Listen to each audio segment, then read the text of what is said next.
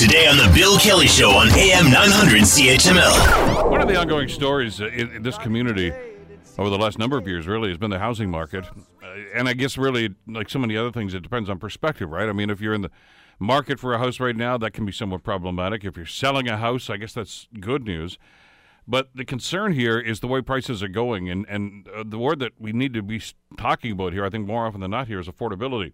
As prices go up and uh, full time jobs increase, Hamiltonians apparently are starting to move to some areas like Brantford and St. Catharines and Caledonia just to be able to afford to buy a house.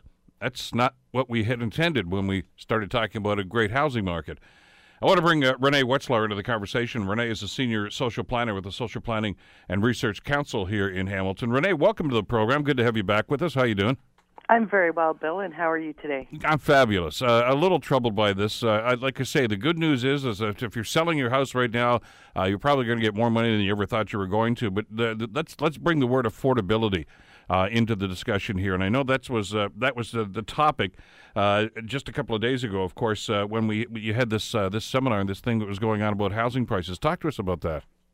Yeah, sure. The theme of the day last Friday, uh, in recognition of National Housing Day, was building balanced neighborhoods. And certainly for Hamilton, you know, as the David Bowie song was just singing there, changes are coming.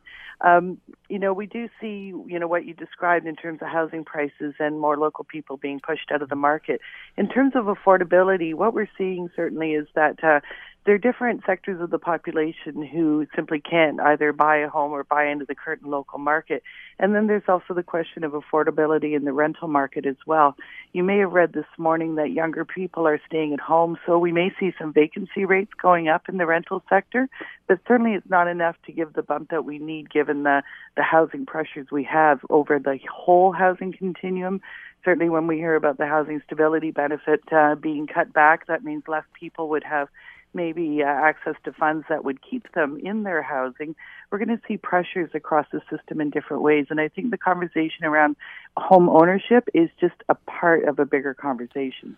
We've used uh, the phrase, of course, affordable housing many, many times, and we've talked to city councilors about this. We've talked to federal politicians and provincial politicians and, and other members of the of the council, of, of which you're a member.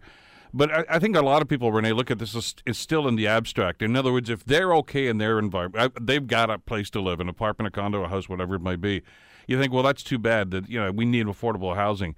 But this is really starting to strike home with a lot of people right now who's as you say, employment situations could be changing at times, and all of a sudden they're going to find themselves in that same conundrum.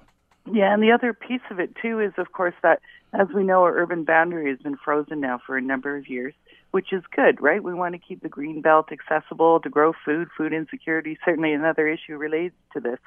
But what this means is that we have intensification happening. So the question that we were delving into on Friday is how do we take this and drive it as an opportunity to move deeper into neighborhoods without displacing people and being able to work with them so people have choice as we work to towards mi- mixed income uh, development, mixed income neighborhoods, uh, mixed uses. How can we build on the assets that we have currently in those neighborhoods and work together? Certainly, we've talked about things like community hubs. So, for people maybe on a lower income scale, it might mean them being able to access healthcare or other supports closer in their neighborhood, so less stresses on transit and things like that. And certainly, um, being able to, you know, uh, live, work, and play in your neighborhood is really important. And so, intensification gives us that opportunity to do it.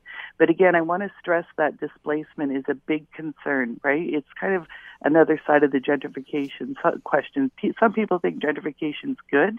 Obviously, it brings more healthy development, what they term as healthy development.